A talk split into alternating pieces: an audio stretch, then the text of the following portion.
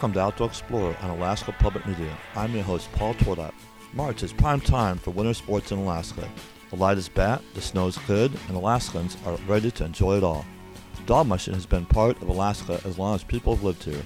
On this show, we visit Robert and Nicole Forto of Team Anika to learn a little about the mushing life.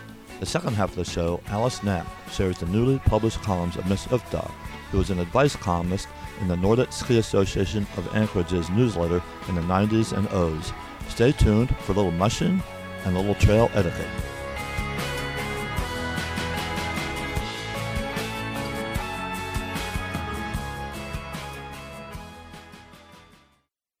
All right, on this show we're talking about dog mushing. I'm here with Robert Forto at Anika Kennels. Is that right? Aneke.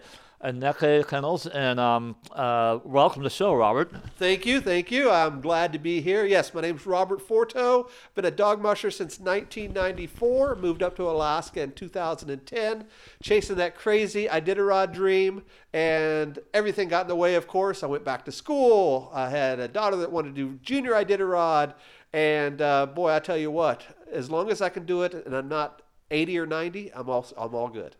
So tell us about your story, that story a little bit, like how you got into this, and with the uh, with the sort of the hat on of like um, for listeners who might be interested in dog mushing and they have a dream or they have a, a, a kid that has a dream of dog mushing. Uh, how that tell us that walk us through that how that worked for in you 1994 i was living in portland oregon going to school at portland state i was going to be a veterinarian but i thought mm, i don't want to be in a vet office with a lab coat on all the time so i became a dog trainer started dog training in the parks of portland uh, pretty much i showed up with a leash a smile and a business card and started my business that business still operates today and uh, shortly thereafter, my grandfather passed away, and he left me a cabin in Minnesota.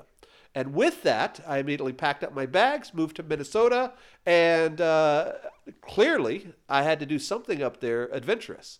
And I didn't know anything about sled dogs at that point other than what I knew from the movies with Iron Will and Balto and that sort of thing. So uh, uh, I got into the Siberian world. I was doing competition obedience and that sort of thing. And then I saw an ad. and that's a Siberian dog Siberian Siberian dogs. dogs, right Yes. you didn't go to Siberia it's okay Yep. So then I saw an ad in a dog magazine. Uh, you're a real nerd if you read dog magazines. so so I saw an ad for a, a kennel that was in the mountains of Georgia. And here I am, 23 years old or so. I pack up a 280Z, Datsun 280Z sports car, and I drive from, at the time I was still in Portland, I drive from Portland, Oregon to the mountains in Georgia, so kind of near Atlanta. And the lady had some Siberian Huskies, and she came out and said, Hey, do you want to go for a ride? Much like we did with you today, Paul. And uh, she hooked us up to a cart, and we took off, and I was hooked. As they say, it gets in your blood and you're stuck.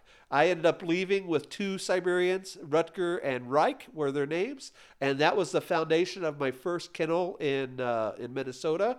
And we ran there for for years until 1999, six seven years, and then I eventually uh, caught up with uh, with my soon-to-be wife Michelle. We actually met online in a Yahoo chat room. Uh, she was online and she was asking questions about how do I teach my kids, Nicole, who's going to be in the interview a little later, how do I teach my kids how to have their dog pull? They had a Malamute. And of course, being in a chat room in 1999, I chimed in and I said, I can help you with that. Uh, so I helped her out. Uh, we started talking on the phone. Before long, I flew out to Colorado and uh, we got married about a year later. We were there for, uh, it was love at first sight, as they say. Uh, we were there for about uh, 10 years or so. And then uh, I, the whole Iditarod thing caught my, caught my eye, and we moved up here and never looked back. when you were in Minnesota and Colorado were you racing at all I was doing a lot of mid distance racing at the point, mid distance sprint. I had Siberian, so I was never very fast. So I, I, I loved it. I loved doing those 40, 50 mile runs. I loved doing a circuit, which is uh, much different than what we have up here. The sprint mushers still have a circuit, but any distance mushers do not have a circuit up here at all. Down in the lower 48, you can literally start on one end of the country and finish on the other end, very similar to NASCAR. And so you're a, a circuit meaning you're building points, or Building points it's a, it's, it's, it's a bunch of different races adding up to something. Yep, exactly. And um, when you, I was going to say with those Siberians, uh, how many did, were you racing? I, well, talk about mid-distance racing a little bit for people who don't know, like the different kind of racing, what they are, like sprint, mid-distance, and then the longer racing. Sprint mushing, uh, you're you're kind of uh, easy way to describe it. Sprint mushing is typically the number of dogs is the number of miles. So if you have four dogs you're running four miles six dogs six miles eight dogs eight miles etc so you're limited on the number of miles and of course the number of dogs. But the nice thing about sprint mushing is you run eight miles you pack up your dogs and you either stay in a hotel or you go back home and sleep which is beautiful. Uh, and then mid distance mushing, at least in the lower 48, is typically anything over 12 to say 30, 40 miles. So it's a longer run, but it's typically two heats. So you'll run that 30 mile heat in, on Saturday, and then you'll turn around and do it again on Sunday. Gotcha. Um, and then up here, is that the same? The mid distance is that sort of the same idea? The mid distance up here is way different. Typically, at mid distance up here are your Iditarod qualifiers. Those are your 100s, or excuse me, your 150s, your 200s, your 350s, your 300s. Those types of races are what they call mid distance up here, and most always you're training for Iditarod. Right, and that's uh, and the qualifier for the Iditarod is that 300 that you have to do, or how's that uh, work? I believe right now it's 750. Oh, okay. Yep. A, a, total difference, or the whole, or one race, you or have two 300s and at least a 150 or. A gotcha. Yeah, so multiple races, great. And then the longer Iditarod and the Quest. Quest, those sorts of races, of course, are around a thousand miles. Yeah. yeah. And so you're in Colorado, and so what? Talk about the Iditarod bug. That was your dream. Well, I. Uh, befriended a Iditarod veteran Hugh Neff in 2009 or so, and he said, "Hey, why don't you come up to Alaska and help me out on Iditarod prep? Uh, you know that sort of thing." So I flew up, and we did the ceremonial start. And at the time, he was uh, friends with a realtor. His name is David Shear, and they're they're good buddies. And we stayed at his house. And uh, in passing, after after that Iditarod started, Hugh was out on the trail in passing, hand me the card like a typical realtor. He said, Hey, by the way, Robert, if you're ever interested in, in buying something oh. in Alaska, give me a call. And there he handed me his, his business card. And uh, that was in March. And by June, we had decided to move, and we bought this place in July. Yeah, in the small world for the radio listeners, you bought it from Lori Townsend, who happens to be a host here on, on your ch- on your channel. Yeah, yeah, it's a very small world. I didn't know that until I got out there, so that's right. that's pretty exciting. And so, and what do you have? What sort of describe your operation here? What your business or businesses? Well, we have 36 sled dogs. A major, uh, almost all of them now are Alaskan Huskies. We have uh, two Siberians. One of them we just picked up last week from uh, from Maine. Uh, most of them have uh, pretty uh, distinguished uh, racing lines. So we do uh, a little bit of tours, not too often, but we've been teaching for the last few years before COVID. And we do expeditions, mid distance races, that sort of stuff. Uh, talk about the expedition. What, what, what's that about? Well, uh, interesting story is when I was at school at UAA, my graduate project, if you will, was to design a course which we called the Winter Multi-Sport Expedition. And we brought all the students out from the outdoor leadership program, and we took them on a trip over spring break. I think it was about 160 miles or so. We took them out on dog teams, fat bikes, snow machines, and we did that loop from Willow to Yentna to uh, Northwoods to Eagle Song and back. So uh, a, a nice loop.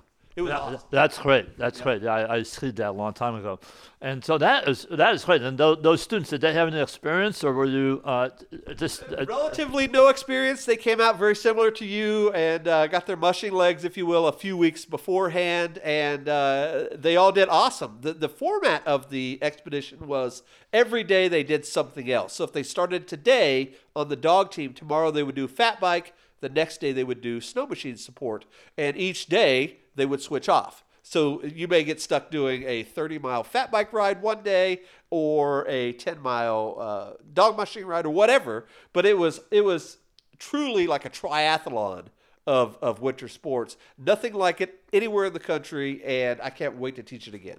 Yeah, yeah, let's do that. Uh, that sounds great. Yes. Um, let's. Uh, so this is Paul Twardock with Alaska Public Media's Outdoor Explorer, and I'm talking here with Robert Forto about dog mushing. Um, so let's talk about learning how to mush. You teach dog mushing. Um, what are some of the things that, if someone's interested in this, uh, what are some suggestions you have how a how to go about learning and maybe some um, basic things that uh, people should know uh, before they go investing a lot into it? Well, definitely, definitely. If you're just wanting to get your feet wet, obviously take a tour. Uh, a lot of the tours will allow you to drive a sled for a little while, but most tours are typically a tour. You get on, you take a ride, you get off, but a lot of people get hooked that way. There are many Iditarod veterans right now who got hooked by doing a tour. Otherwise, a high a high um, suggestion is to uh, handle or become a mentor or become a mentee of somebody is a good way to do it. Or, as uh, you and I have a relationship, go to the university, take a course. I know UAA offers it, APU offers it. Unfortunately, they were canceled this year for low enrollment, but that's a great way to learn how to do the sport because you're going to get hands-on, you're going to get uh, you're going to get theory behind it, you're going to learn the equipment, all of that, which is much more in depth than just going out to a kennel and going for a ride. Uh, what are some of the things uh, we'll hear in the audio later? Hopefully, uh, it's it's a noisy sport. Yeah. It's a very noisy sport, and it's a very quiet sport. But what are some of the things um, that we'll start with? Some of the challenges of the sport, and then we'll get into some of the rewards. So, what are some of the challenges of the, of, of being in this business and, well, the, and the sport? The biggest challenge right now is climate. Climate change is huge in this sport. Uh, as as you and I know in our conversations early this winter, it was a sheet of ice. We could not run dogs at all. Uh, and here it is mid February. I'm not sure when this airs, probably around Iditarod, but recently is when we got our snow. Uh, beforehand, we would get snow in, in October, November. Almost always, we count our season by running on Thanksgiving. We do a Thanksgiving run, and we're almost always on sleds at that point. We haven't been on sleds uh, in, on Thanksgiving in three or four years. So climate change is real happening. It's happening for real. Yeah, yeah, and um, and so yeah, climate change. That's sort of the big picture. What about some of the smaller picture things? You know, that, that people have this romantic idea of, of dogs and dog mushing, but then the, what's the nitty gritty? What's it? The, yeah. The nitty gritty is by far economics. It is very expensive to uh, to have a kennel of dogs. We have a mid-sized kennel of, of 36 dogs, and uh, our food bill is, is over two thousand dollars a month. Uh, we don't skip on that. Uh, our dogs come before the mortgage. And, you've seen our house. We aren't living in a mansion or anything like that. I always tell people if, if I didn't have dogs, I would have a probably have a plane and a yacht both. so so uh, well, those cost a lot of money too, by yes, the way. yes, they do. But it's probably about the same expense as a dog team. So so that's a, a, a real reality is is the expense and the time you know this is this is our life it's not it's not a job it's not a chore it's our life everything that we do revolves around taking care of the dogs we get up early to do it we go to bed late after it's done and we think about it all the time yeah well, that obviously have a very uh, well-run operation. I've been very impressed with it. And so let's uh, go on to the rewards. Like, what what are some things that you uh, keep keep you going? By far, just being out there on the trail with the dogs, you can totally get out there and, and be in the element. And you'll find that in, in, most sports, whether you do backcountry skiing or long distance biking or whatever, motorcycle riding, whatever it is. Just getting out there and enjoying the time with your dogs is by far the biggest reward. And of course, the accolades of watching dogs grow up from puppies to be magnificent sled dogs. And of course, there's, there's, a, there's a big uh, letdown with that because here, uh, all the dogs stay here until they die. So we see them as pups.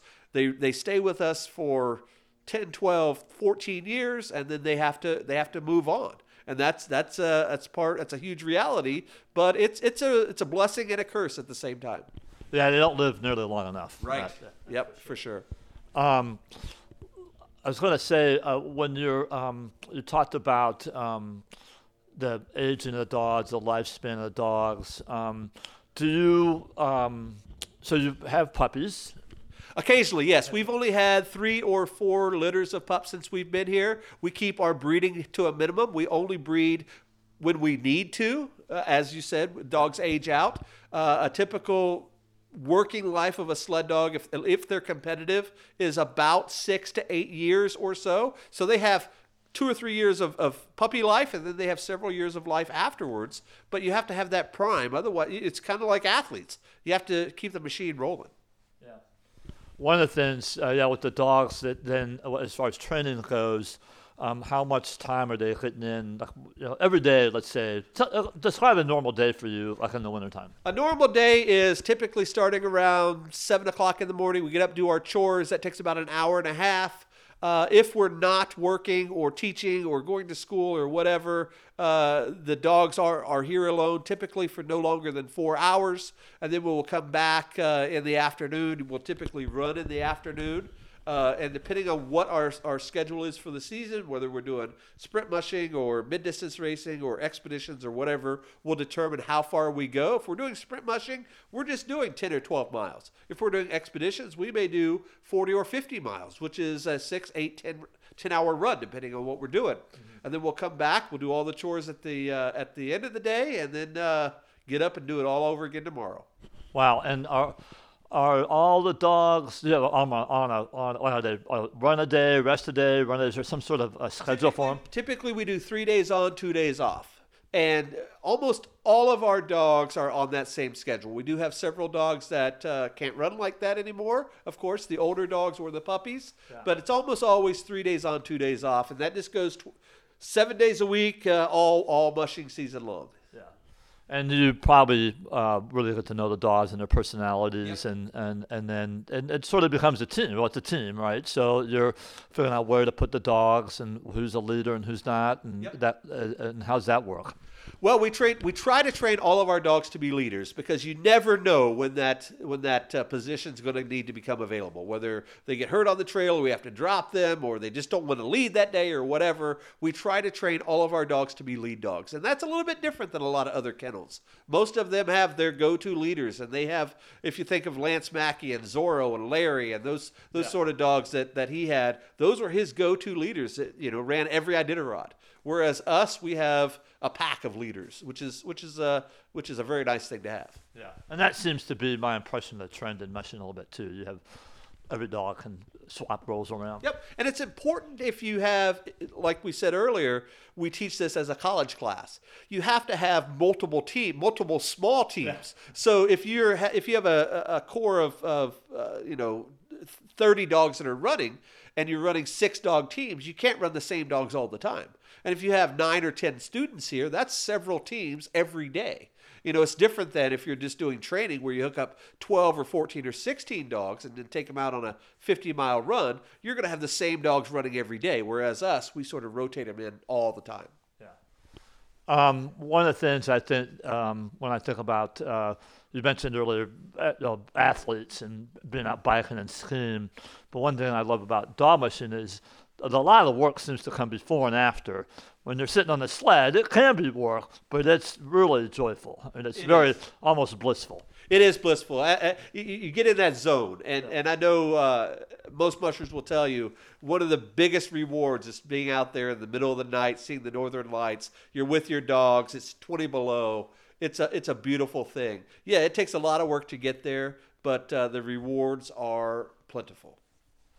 Um, Tell us about uh, some of your, uh, I don't know, you have some stories, some exciting moments, some, some of those blissful moments? I have a lot of stories. Let me tell you a little bit about our dogs. We name all of our dogs in crews, we call them.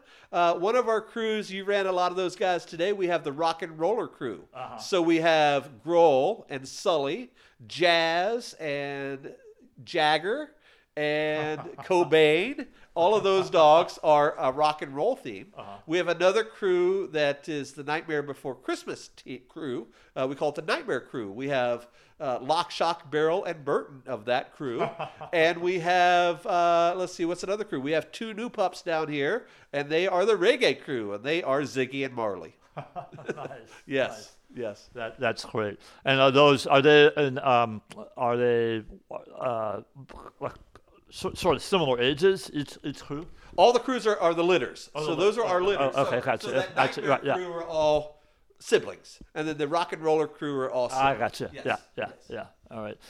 Um, so yeah, so um, when you're um, out and uh, going back to that sort of those those moments or those stories, um, like I, I guess you, had, you, talked about when you first started, you had that moment you were hooked, yeah. um, and that was it. That was uh, it. Eh, you know, it's it's it's like a drug. It's it's it's it's intense. It's hard to describe. A real quick story. Uh, my first year here, I ran the Tustumena 200 down on the peninsula, Kenai Peninsula, and my friend Dave, who happened to uh, to sell me this house here, he said, "Oh, it, it'll be an easy race. It's just hills." And I said, "Oh, okay, no problem. Hills to me, Minnesota hills are." You know, 100 feet tall. Yeah. So I hooked up a team there, and uh, we headed down to the Kenai, and those hills are mountains down there. I don't know what range that is. You probably know better than I do, but uh, we definitely bit off more than we could chew. Uh, I had 12 dogs at that race, my first Iditarod qualifier ever, and I could not get up and down those hills by myself. And the dogs pretty much gave me the finger. After about Oh. after about 50 miles, they said, "You know what, dude? We're not doing this either." So I hooked up a dog that I got from Hugh Neff. Her name was Sydney, who just happened to pass away last week. Uh, so she was one of the first foundational kennels here of Team Aneke, and I put her in single lead. And uh, I got out in front of her, and I said, "Okay, Sydney." Sydney had ran Iditarod and you know quests and all that. Big time lead dog for Hugh. And I said, okay, Sydney, we got to get up over these hills. And I hooked her up in, in single lead, and I walked out of, in front of her for a while. And before long, Sydney took the team on her back, as they say, and, and we got to that, uh, that, that first checkpoint. And, and what a relief, I tell you what. But you kept going. kept going. We kept going, and uh, as they say, the rest is history. And I've, I've tried a lot of races up up to this point. Still have not uh, found either the time, the money, or the gumption to uh, to tackle Iditarod yet. But I think uh, the oldest person that ever started Iditarod was 74. Uh, so I still have 22 years or so before I'm the oldest person to ever start Iditarod. So I got plenty of time. Yeah, yeah. Well, not everybody has to do it if, if you're enjoying yourself and everything. Um, uh, any um, uh, let's talk about risk management a little bit. What what are some of the things you think about when um, when you're talking about taking students out or yourself or you know people like me? Uh, biggest thing here on our trails, and you saw a little bit when you ran, was overflow. Overflow is a big deal, especially this time of the year as it warms up. A lot of our lakes will uh, will freeze thaw, and I don't know how many times we we've taken students out where we've seen un, un, uh, unseen overflow and gotten stuck in waist deep water, and that could be a big time deal if if, if they don't know what to do. Uh, that's a big risk. Uh, being out there and making sure you have. Uh, uh, a way to get back, whether it be a sat phone or a tracker or something like that, is a big deal. And making sure that you're prepared for whatever's going to come. You're you're not out there on a snow machine. You know, you just can't push start and and you know end up at the destination. You have six, eight, ten, twelve dogs that uh, that are relying on you to take care of, and of course they're going to take care of you on the trail. But it has to be a very synchronized, systematic approach to get from one checkpoint to another or one roadhouse to another on expeditions or whatever because it doesn't stop. You know, you can't go to a roadhouse or a lodge and, you know, park your dog team and go in and, and have a beer. You've got work to do on both sides, morning and night. What? No beer? After. Uh, after okay. Taken care of. Yes. A musher never sleeps, as they say. Yes. yeah, yeah. Um, yeah, and uh, uh, how about moose? Everybody talks about moose and dogs. Is that an issue? We've, we've had a lot of moose encounters here. Uh, one time we were out on these same trails here, and uh, it was a big snow year. The berms were at least uh, chest high, so we were running kind of in a tunnel. And I remember like yesterday that all, all the dogs' ears perked up before I saw it, and a moose jumped right over the dog team. And Oh, uh, wow. oh yeah, so they whoop and, and, and didn't stop. And I thought, oh, you know, I almost lost it. I almost pooped the pants, as they say. But uh, that was a big time encounter. yeah, that's exciting. That, that's that's really exciting. Uh, moose, moose are dangerous. Uh, dog teams have been trampled by them. Uh, many years ago, uh, uh, you know, people would carry guns on Iditarod Trail. I, I don't know if they do that anymore. I know just recently they had a moose encounter on the Willow 300, and it stopped the uh, the lead teams there for several hours. The moose would not give way, so the three teams there, the leaders of that. Uh, big race all were kind of Stuck. yeah stuck there until they moved on Yeah. Yeah, yeah, I've definitely been uh, ski touring and running the moose, and it's it's really exciting. Oh yeah, yeah. They're not they're not uh, the moose uh, as they are the 48. We got some. Of course, we're an Alaska radio show, so you know. yeah, yeah.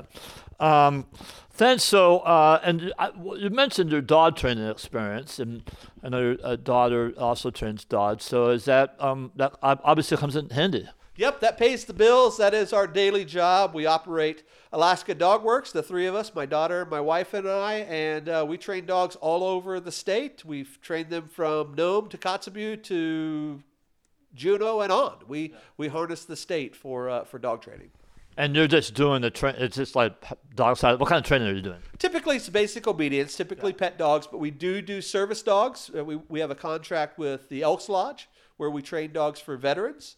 Uh, we also do therapy dogs. We have a program that we train with uh, pastors in a church, so they uh, they can take them to therapy type sessions, that type of work, and of course we do some sports as well, whether it be winter sports like ski joring or bike bike joring or anything like that. Of course, we'll if if it's a dog, we'll train it to do something. And does that train? Does that experience that come in handy with the mushing?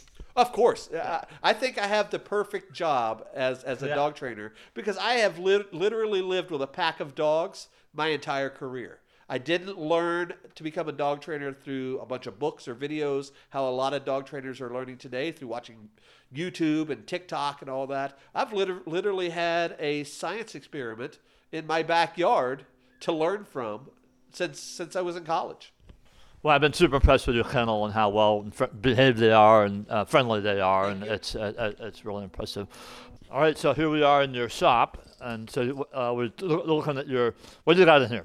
Uh, so we have our all of our freezers full of meat. We feed about 40 pounds of meat a day and about 20 pounds of kibble with our 36 sled dogs. Our dog food bill is a whopping $2,000 a month. A month. Wow. Yes, that's more than most people's mortgage. Yeah. Oh yeah. Yeah. Definitely more than mine. yeah. Uh, and then uh, yeah, so that's a lot of meat in that chest freezer there, and snow machines, and I got some fat bikes and four four wheeler. Use the four wheeler in the summer. to run them all year round? We, we run them all year round. Well, we give them about a break in about June or so, the hottest month Yeah. typically, and let them get fat and happy. Yeah. you know, so they they can uh, rest up from the, the winter and uh, uh, gain a little bit of uh, fat to concentrate on that muscle, Yeah. and just uh, keep on rolling. That's great. Hey, I'm here with Robert and the dog. What do you got here, Robert? We have about 36 sled dogs here at Team Aneke Kennel in Willow, Alaska, getting ready to take Paul out on an epic uh, four or five mile run. It should be a great time. Yeah, and so uh, explain what kind of dogs, where they're from, that kind of thing. Uh, we have uh, mostly Brenda Mackey line, so Mackey's ra- racing sled dogs, all distance type dogs, no sprint dogs here. A lot of these dogs come from way back in uh, distance history, even Iditarod history. Great. All right. Well, let's uh, go look around some more. All right. We're going to have six dogs. We're going to go about a five mile loop. So this is dog mushing. It's best. Noisy, noisy, noisy. Hit load up. The dogs are super excited. And Robert's coming in front of me with a snow machine.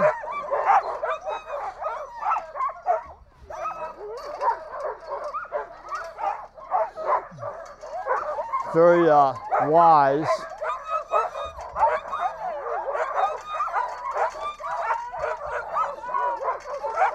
So they got these all Iditarod sort of dogs, and they are excited.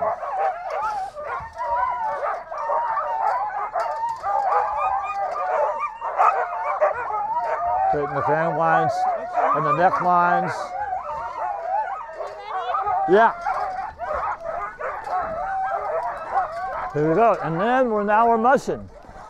Off we go. Aha. Take on first left.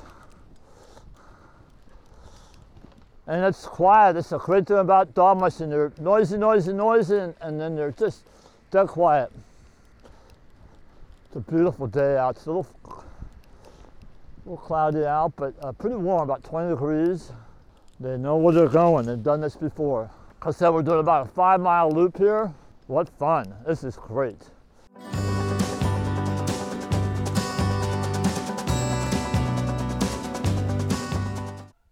Well, thanks, Robert, for uh, joining us today. I really appreciate it. Really enjoy um, the opportunity to get out on a sled. Uh, it was a lot of fun, um, and um, and meeting your daughter and your wife, and it's a lovely thing you guys here. It seems like your whole world is uh, your your uh, center of your universe is dogs. It is, and you know what I have to say, I'm impressed, Paul. Uh, you jumped on that sled and uh, you had your snow legs, as they say. You did very well. I know it was just a short five mile run, but got to give you props. You, you look like a natural out there. So did I? I passed. What, what, what, what kind of grade did I get? I, I think you would get an A plus and maybe maybe a, a nice little participation trophy as well. nice uh, pat on the back. All right, thanks a lot, Robert, for uh, be, uh, joining us today. You're welcome. Thank you.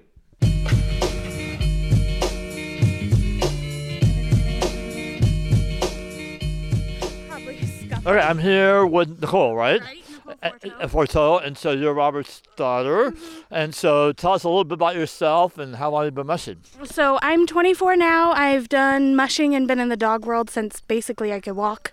Um, I did my first race at three when I was uh, 15, 16, 17. I did junior Iditarod and Willow 100. I've done tons of sprint races. So I've pretty much been dogs my whole life actually and i love mushing i love the independence it gives and kind of like the trusting that it gives you to build with your dogs and all of the lessons you get to learn That's that's great. And what else do you do besides dog mushing? So dog mushing is more something I do recreational now. So I'm actually a dog trainer. I'm part business owner for our business DogWorks training company. I teach people how to have better relationships with their dogs. Um, before that, I was a treatment counselor for teens with alcohol and drug dependency. So I have a lot of uh, communication, counseling, that kind of life coaching experience. And I bet that comes in uh, very useful with because it's not dogs; it's about people and dogs, right? Exactly. It's definitely most things involving dogs are more about the people than the dogs. yeah. for sure. Because dogs are easy. They're easy to teach to, you know, go run on a line or do a sit stay. But it is. It's definitely the coaching of the people. Yeah. Yeah. And do you have any um, a story, a particular story that you would share with the listeners, like a memorable, memorable moment while uh, out with dogs? Um, really any of them. Probably one of my favorites is my last junior Iditarod, uh, when we were camped out for our 10-hour mandatory camp. The Northern Lights came out. It was negative 20 degrees.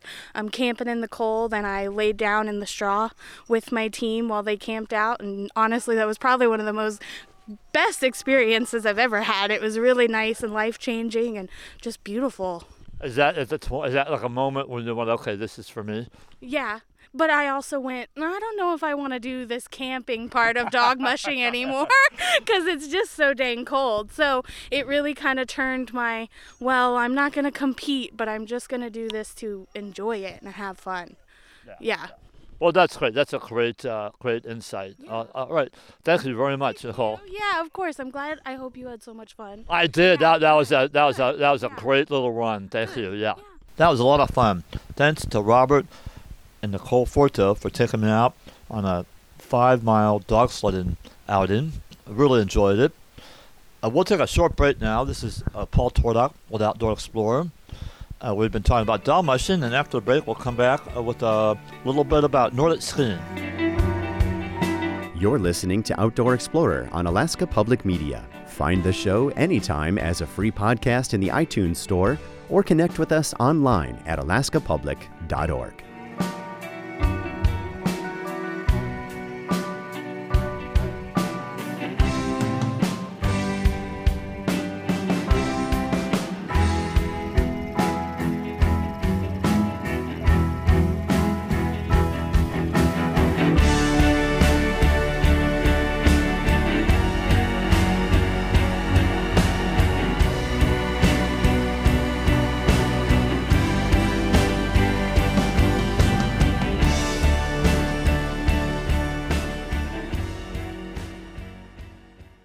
To Outdoor Explorer. I'm Paul Twardock, your host. On this segment of the show, we're going to switch from mushing to uh, Nordic skiing. Starting in the ni- uh, mid 1990s, the Nordic Ski Association of Anchorage published an advice column called Dear Mrs. Uff Da.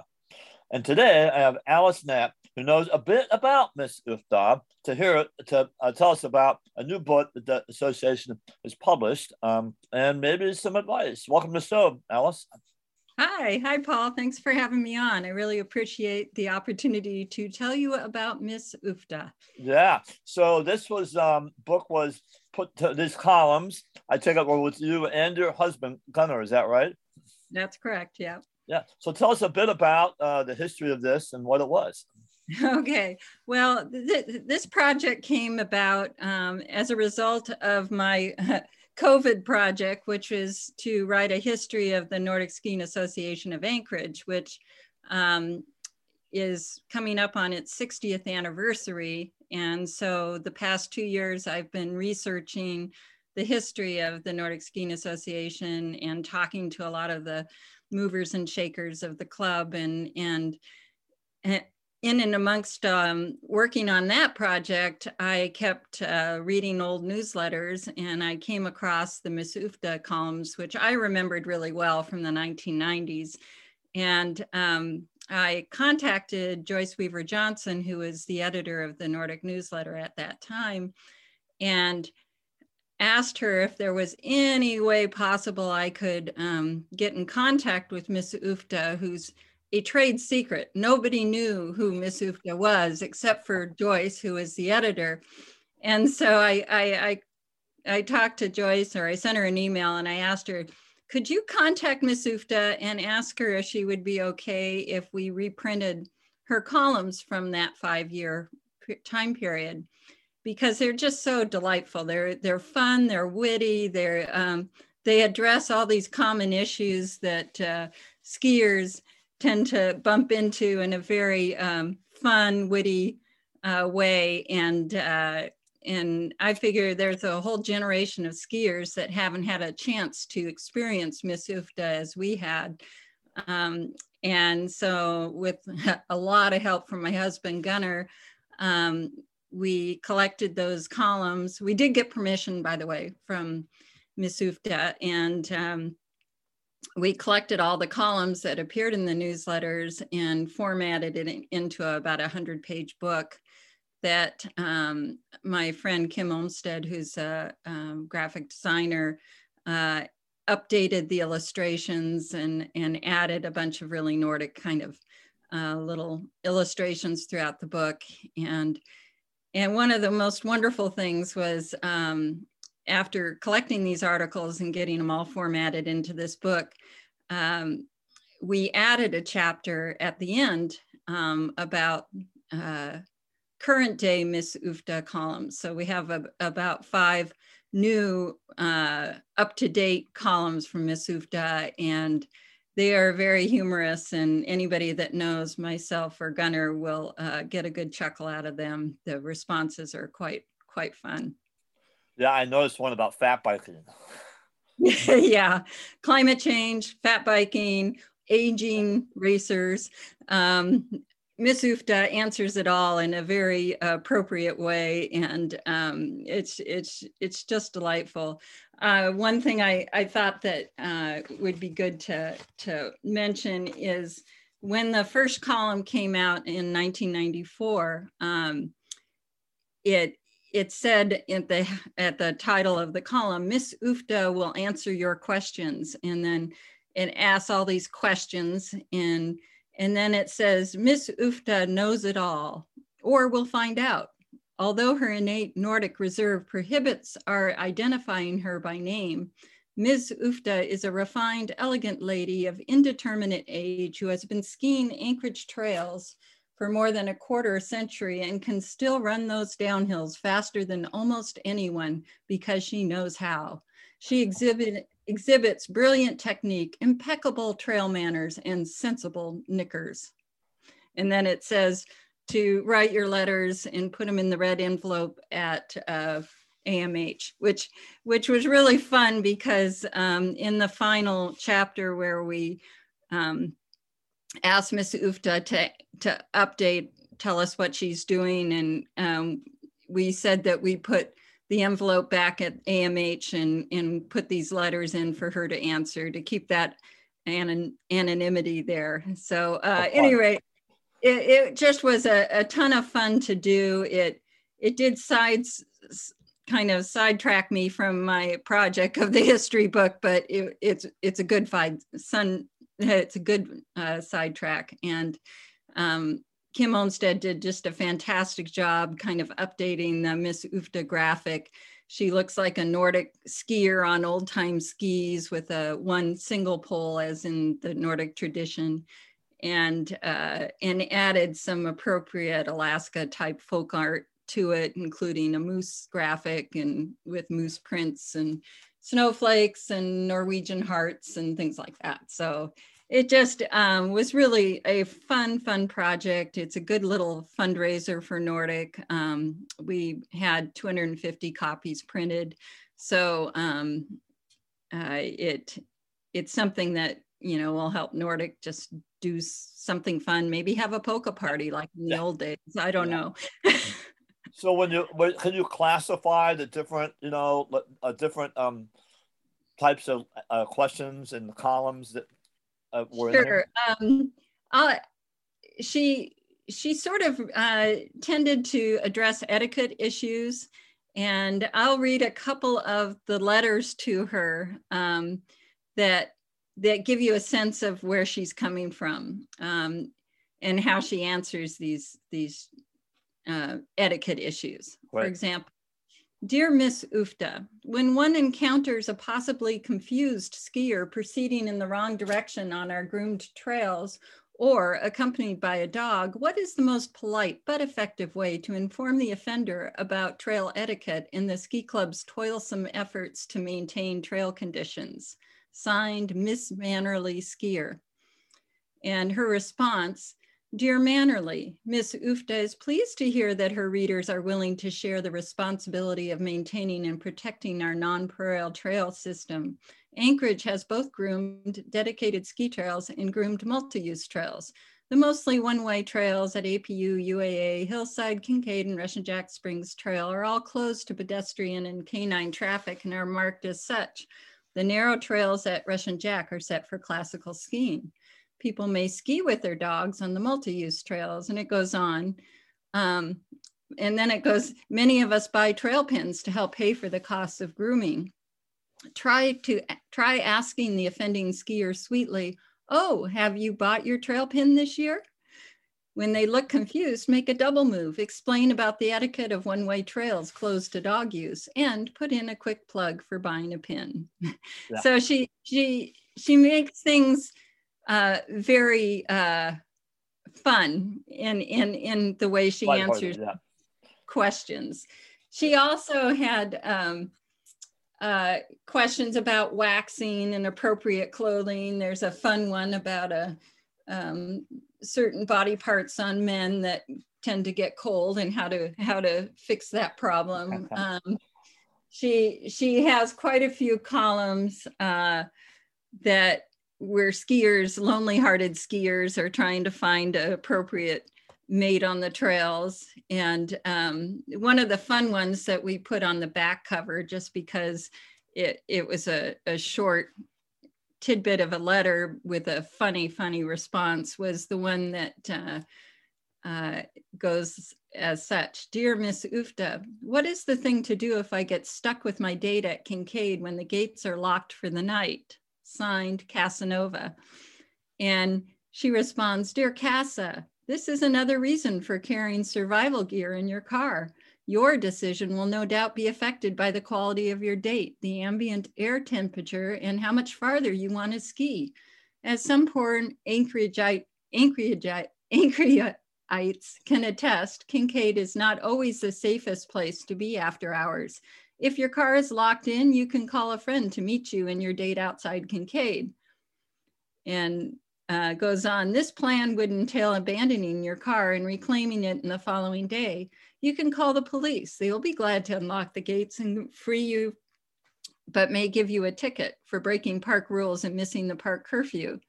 But then she finishes it with a really funny thing. You can bivouac at Kincaid, but this isn't really legal and it might be your last date. Wouldn't it be easier to ski with a watch? and and so she she often puts little twists at the end that that just kind of make you smile and um and, and another letter that I just I just thought was really fun is dear Miss Uff Da and it's appropriate for this year. Ski season sadly is nearing its end and I'm beginning to suffer from PTSD or post terrific ski season disorder. How can an addict like myself keep skiing through the change of seasons? Sincerely, Will Winter. Dear Will, well, you can always try higher elevations, but I suppose you already thought of that. I'll let you in on Miss Uff Da's secret pastime in August when she can't bear to go another day without skiing. I get out my skis and tie old towels to the bases and then tape them from above using duct tape.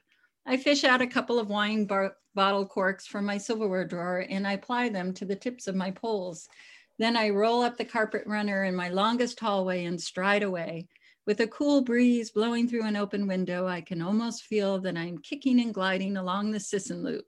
And believe me, the shine it puts on a hardwood floor is incomparable, incomparable.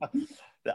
Anyway, so she she has a, a very witty way of answering answering the letters, and um, my people that I know that have purchased the Miss Uff Da book um, and read it, they they kept saying, "Oh, I know it's you, Alice. I know it's you," but it isn't. It, it honestly isn't, and and I can honestly say that although I do know the identity of Miss Uff Da, um, it came as a big surprise to me. It wasn't anybody that I had thought would be on my list of possible Miss Uff Das. And, and so um, the secret lives on. It's part of the, the, the great, you know, mystery of it all. Great, but, uh, that's a great, great mystery. And these ran from the mid 90s until when? Uh, they started in the, the 1994 ski season. They ran for four years. There was a hiatus of one year, and then they um, showed up again when uh, the Nordic Ski Letter became the Alaska uh, Nordic Skier. So the, the Nordic Ski Club had its own newsletter, and then um, Joyce and Barry Weaver Johnson uh, um, kind of converted the, the newsletter into a statewide uh, Nordic skier. Yeah. So um, it was a five year run of articles and we, we didn't leave any of them out. We collected them all. Um, most of them are still very timely. Um, so, you know, yes, they happened 20 years ago or more than 20 years ago, but they're, they're, they're not dated because the topics are, are, are Nordic topics that, um, you know, Miss Miss Uff Da is really Miss Manners. I mean, yeah. she's Miss Manners with skis on, and uh, and that's what you know we can all relate to that spend our time on the ski trails. So well, it is fun. Yeah, yeah. I really enjoyed looking through it because I mean, there's I thought it was applicable just not for skiers. I mean, it's most of it's skiing, but for mm-hmm. even in the summer for trail running and biking and just there's so many more people on the trails now right uh, that and, and and different types of users now we have flat bike we have skiers we have there's uh, just all kinds of um, people out there which is great but right. etiquette and um, manners i think really keep the trails um, the, a, a sense a, a, fun place to be a, a place that's welcome right. to everybody so it's really important stuff yeah there are a couple letters where she she kind of says you know we should just celebrate everybody's out there and and you know get along folks right, yeah. Yeah we you get sort of gripey about all the people all the those of us who've been around for 30 years you know all the people out there but it's just fantastic to see folks. Right. and, and, and i really think there's a there's a there's a need for this. I mean i think of all the stuff like people playing music on boom boxes. There's a letter, right? There's all kinds of new things out there, which um, I, and and things have changed too. You know, I think about you mentioned Russian Jack. Well, Russian Jack is more multi-use now, so there's you know there are are some changes that have gone on in the trails too. So as is APU, right? right. Yeah. Yeah. APU swapped out a couple years ago. They sort of gave up trying to keep it single use. Um, but uh, well, yeah, that's great. And where can people find this at? Well, um, it's available through the Anchorage Nordic ski.com website. If you go into the, the Nordic Ski Club's website and look under the About Us tab. There's a merchandise um, sub menu item and and just look under book and it's there it's ten dollars they will send it to you they'll charge you a couple dollars for postage um, you know i i found this to be a, a really fun book to give to friends that um, that have cabins it's great outhouse book i call it um, it's you know it's kind of that reader's digest size and you can it's skip aroundable i'm a retired school librarian librarian, and I always told my students that you know nonfiction often is skip aroundable, and this is skip aroundable in that way. You don't have to go from beginning to end. You can you can just browse at your enjoyment, and and that's part of what makes it really fun. It is a lot of fun. Well, thanks for uh, being with us, um, Alice. This has been uh, Paul Twardock, your host with Outdoor Explorer. We're talking about Alice Knapp, who uh, her and her husband have come out um, uh, with the help of the north Ski Association of Anchorage uh, book, uh, The Wit and Wisdom of Miss Uff Da. Thanks, Alice, for being with us. Thanks a lot, Paul. It was a lot of fun.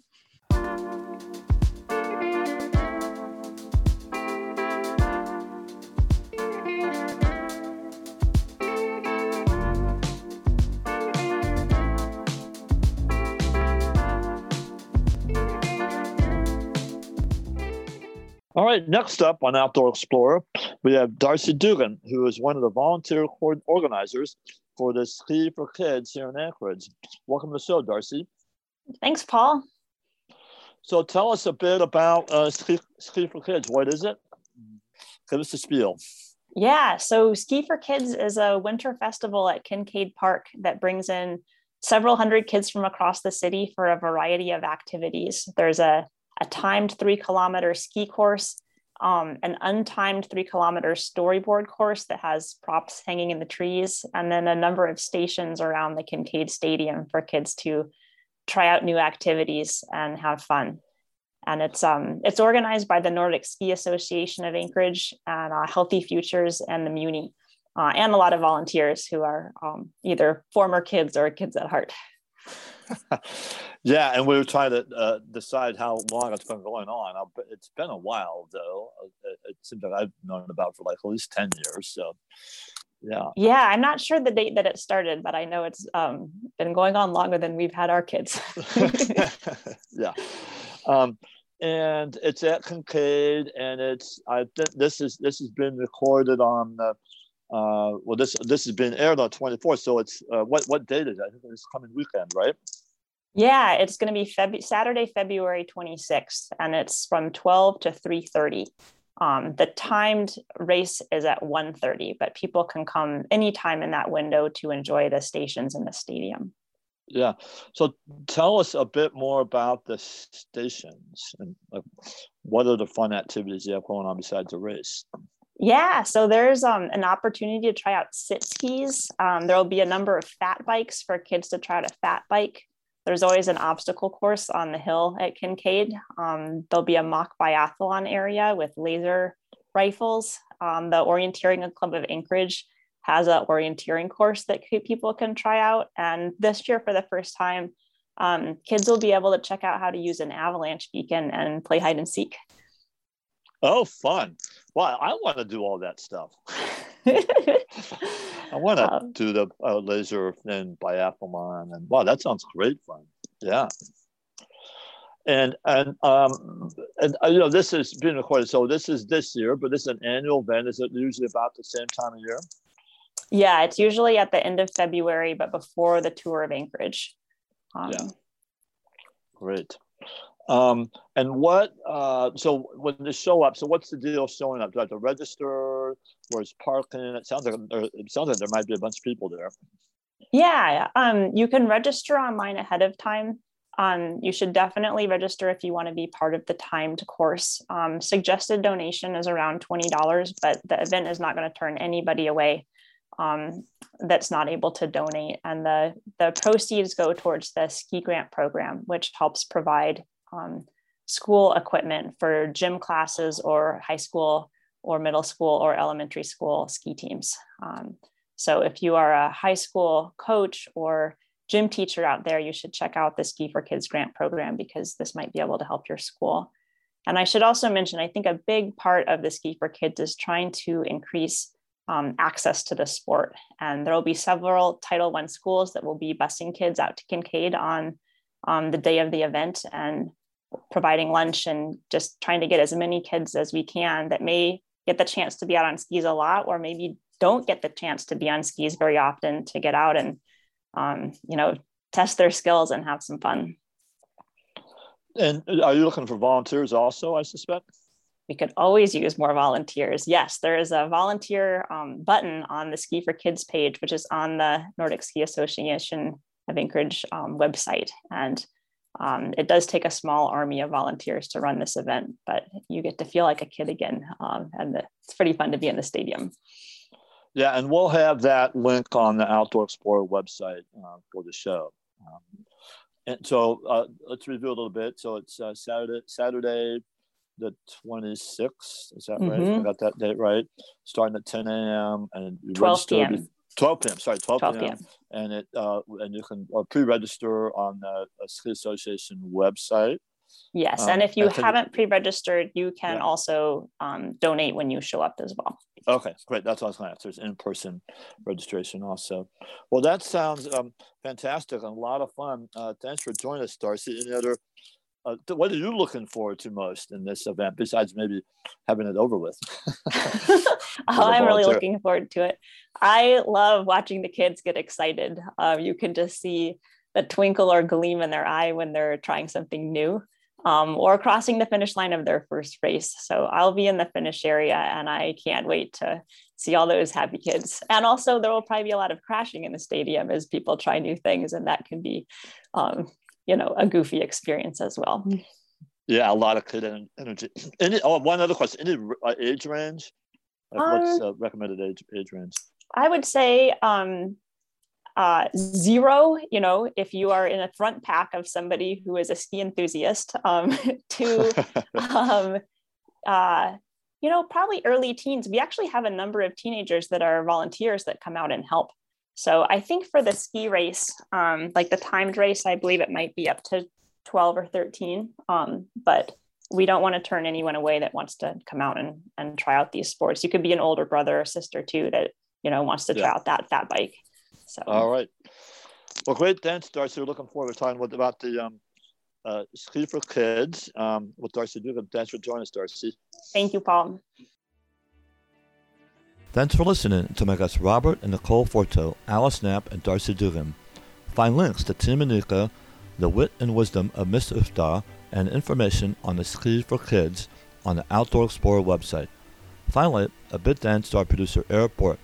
This is your host Paul Twardock, and from all the hosts at Outdoor Explorer, mind your trail manners, and we'll see you on the trails.